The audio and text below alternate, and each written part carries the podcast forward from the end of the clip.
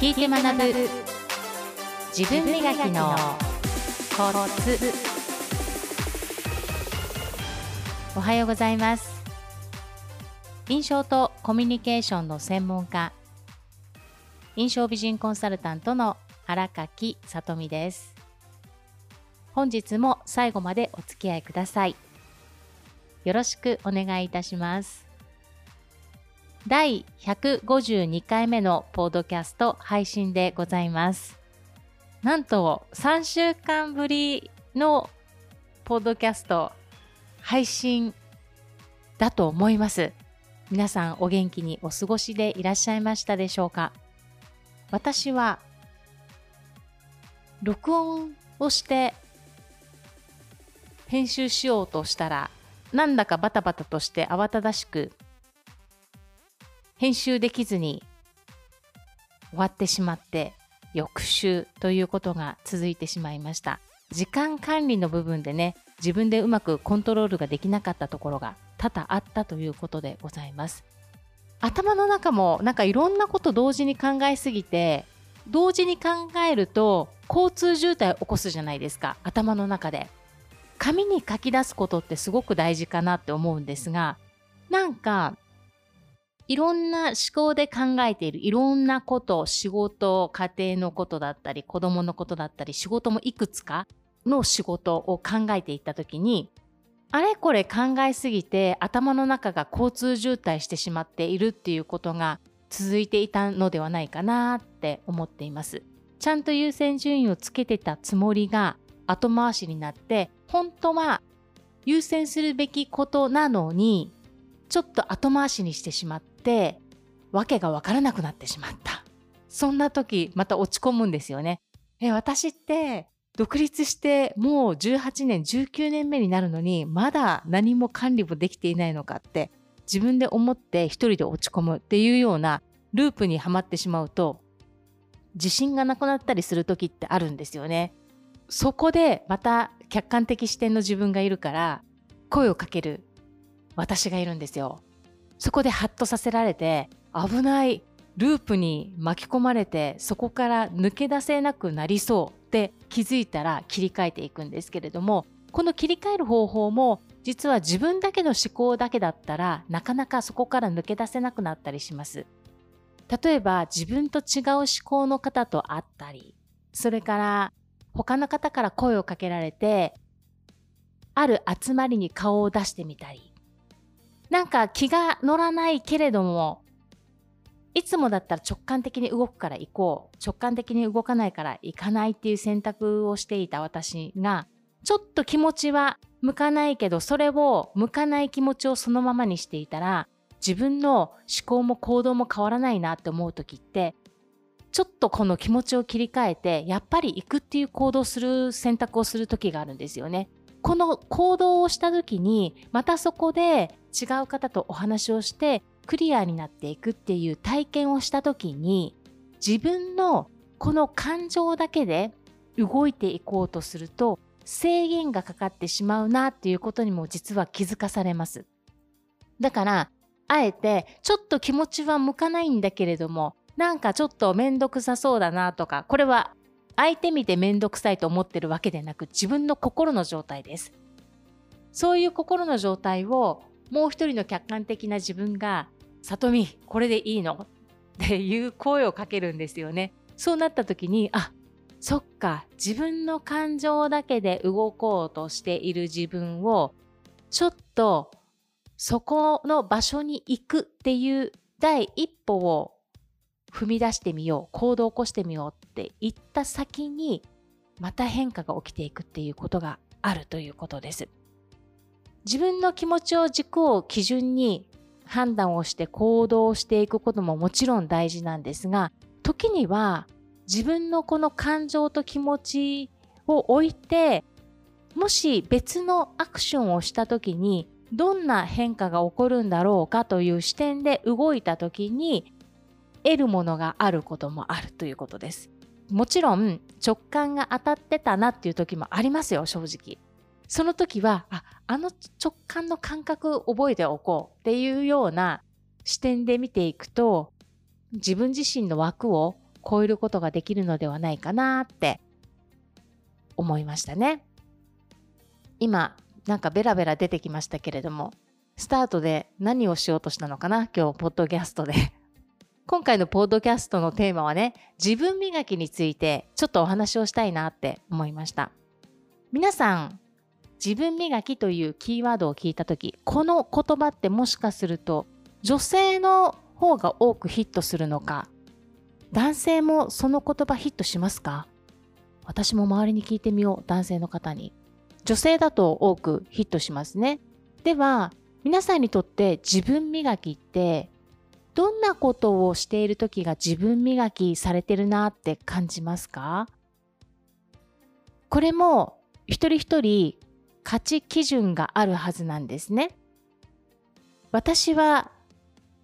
自分磨き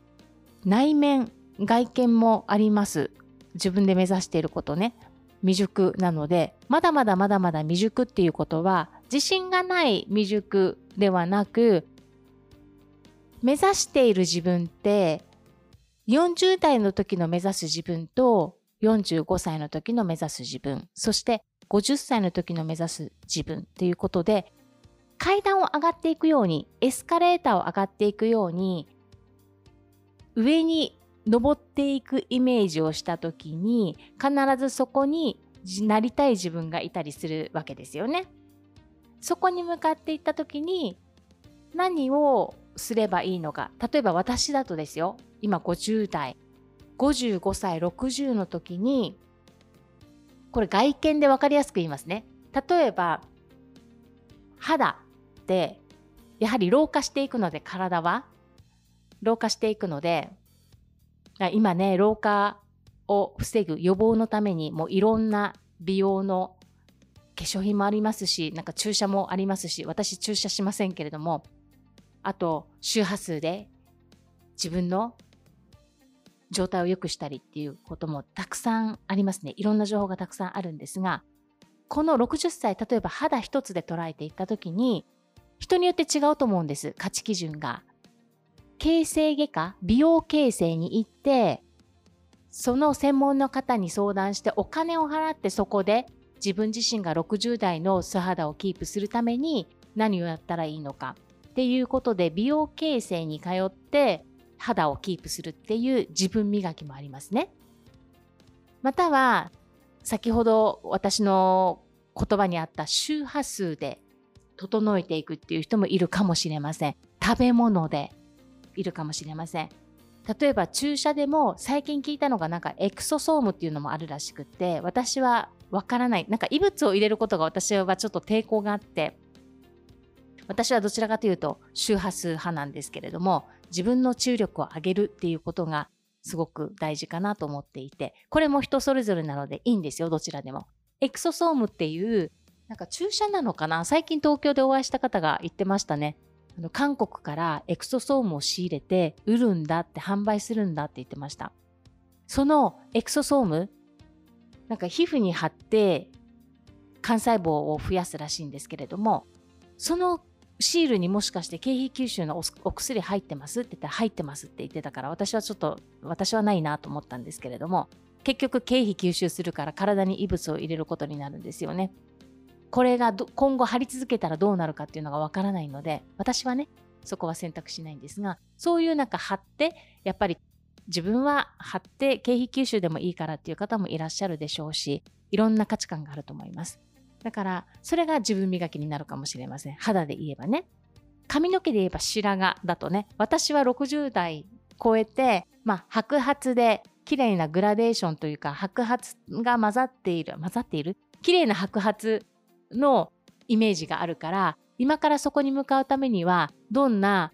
染め方、色も抜いた方がいいのか、でもパサパサになりたくないっていうところを美容師さんと相談しながら、自分磨きの一つになっていくということなんです。だからお洋服でもそうですし、それから所作、立ち居、振る舞いでも自分磨きになりますし、コミュニケーションでも自分磨きになりますし、仕事のスキルを上げることも自分磨きになる。いろんな自分磨きがあるので、皆さんにとって今の私はどんなことが自分磨きなのかということを自分にしっかりと質問して聞いてみてください。そしてその自分磨きをし続けることで6ヶ月後、1年後、3年後、5年後、どんな自分を手に入れていそうですか？っていうこともありありとイメージしながら考えてみるとワクワクしてくるのではないでしょうか。一番皆さんワクワクした感情がすんごく大事です。めちゃくちゃ鼻にかかりましたけど、すんごくです。すんごく大事なので、ワクワクする感情を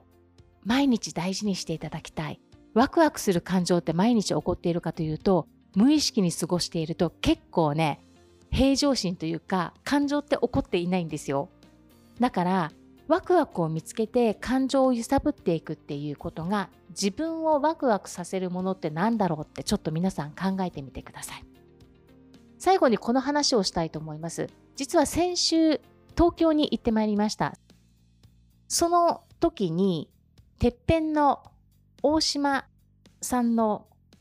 お話を聞いてきました。朝礼の件ね。まさしく本当に声のトーンと表情と体を使ってのワークはめちゃくちゃ楽しかったです。今話しながらテンション上がってきているんですけれども、このようなことをしたんですね。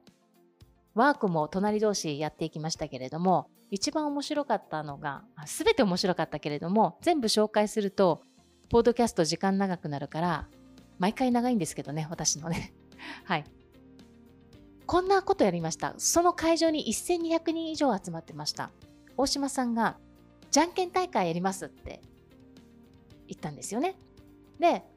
じゃんけん大会、この人数でペアになって100円ずつ持ってじゃんけんするのかと思ったら、どんな金額になるんだとか、絶対勝つぞとか思いながら、私はそこにいたんですけれども、そうすると、ペアでじゃんけんをして、いろんな人とじゃんけんするのではなく、1回でいいからじゃんけんするんです。最初はグー、じゃんけんポンってやるんですけれどもこの時に勝っても負けても勝っても負けても手を高く上げてやったーっていうもう本当に体で喜びを表現するということをやったんですよね。1200名でどんなことが起こったかエネルギー爆発ですよね大爆発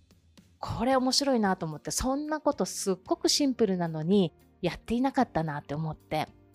私も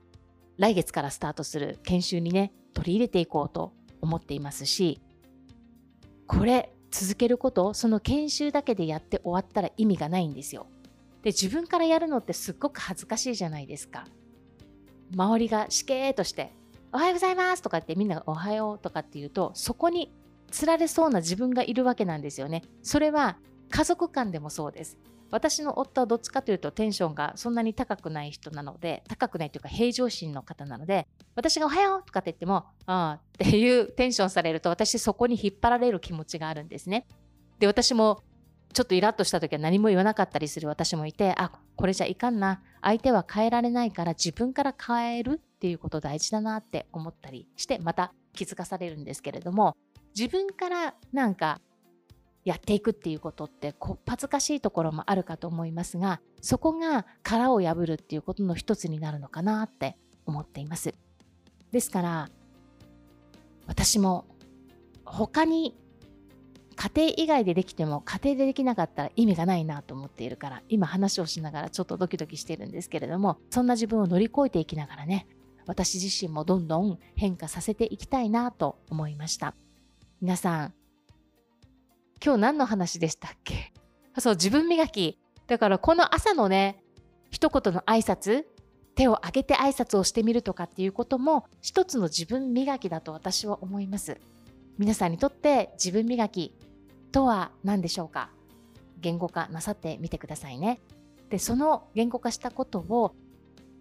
行動に移せることからまずやっていきましょう。続けていくことです。そうすることで必ず必ず何か変化が起きていきますからそのような出来事そのようなことを周りにまたシェアしていくっていうことをするとすごくいい連鎖が起こっていくのではないかなって思います。それでは皆さん沖縄は梅雨も明けて毎日暑い日が続いております。先週は33度の日があってあ33里見だなと思いながら一人で喜んでましたけれども最近台湾に行ってる方からね家族も私の身内も、夫の方夫の方ん？で言い方でいいかな？の、まあ、姪っ子とか義理の母が台湾に遊びに行っているんですが別のまた知り合いも台湾にいて結構台湾に行ってる方が多くって。台湾はなんと38度というメッセージをいただきました。台湾さらに暑かったっていうメッセージもありましたけれども人が動くと本当にいろんなことが活性化していくのでやっぱり動くことって大事かなと思いました。稼ぐっていう字って乃木編に家と書いて実るっていう意味があるらしくって稼ぐっていうことはあと稼働率っていう言い方もするじゃないですか。稼働していくこと売上が毎回上がることも稼働していることリピーターがいることも稼働しているっていうことなので稼働させる人が動いて稼働していく経済が回っていくことってすごく大事だなっていうことも感じました。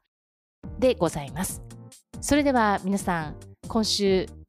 もニコニコスマイルでハッピーウィークをお過ごしください。皆さんのもとに素敵な出来事がたくさん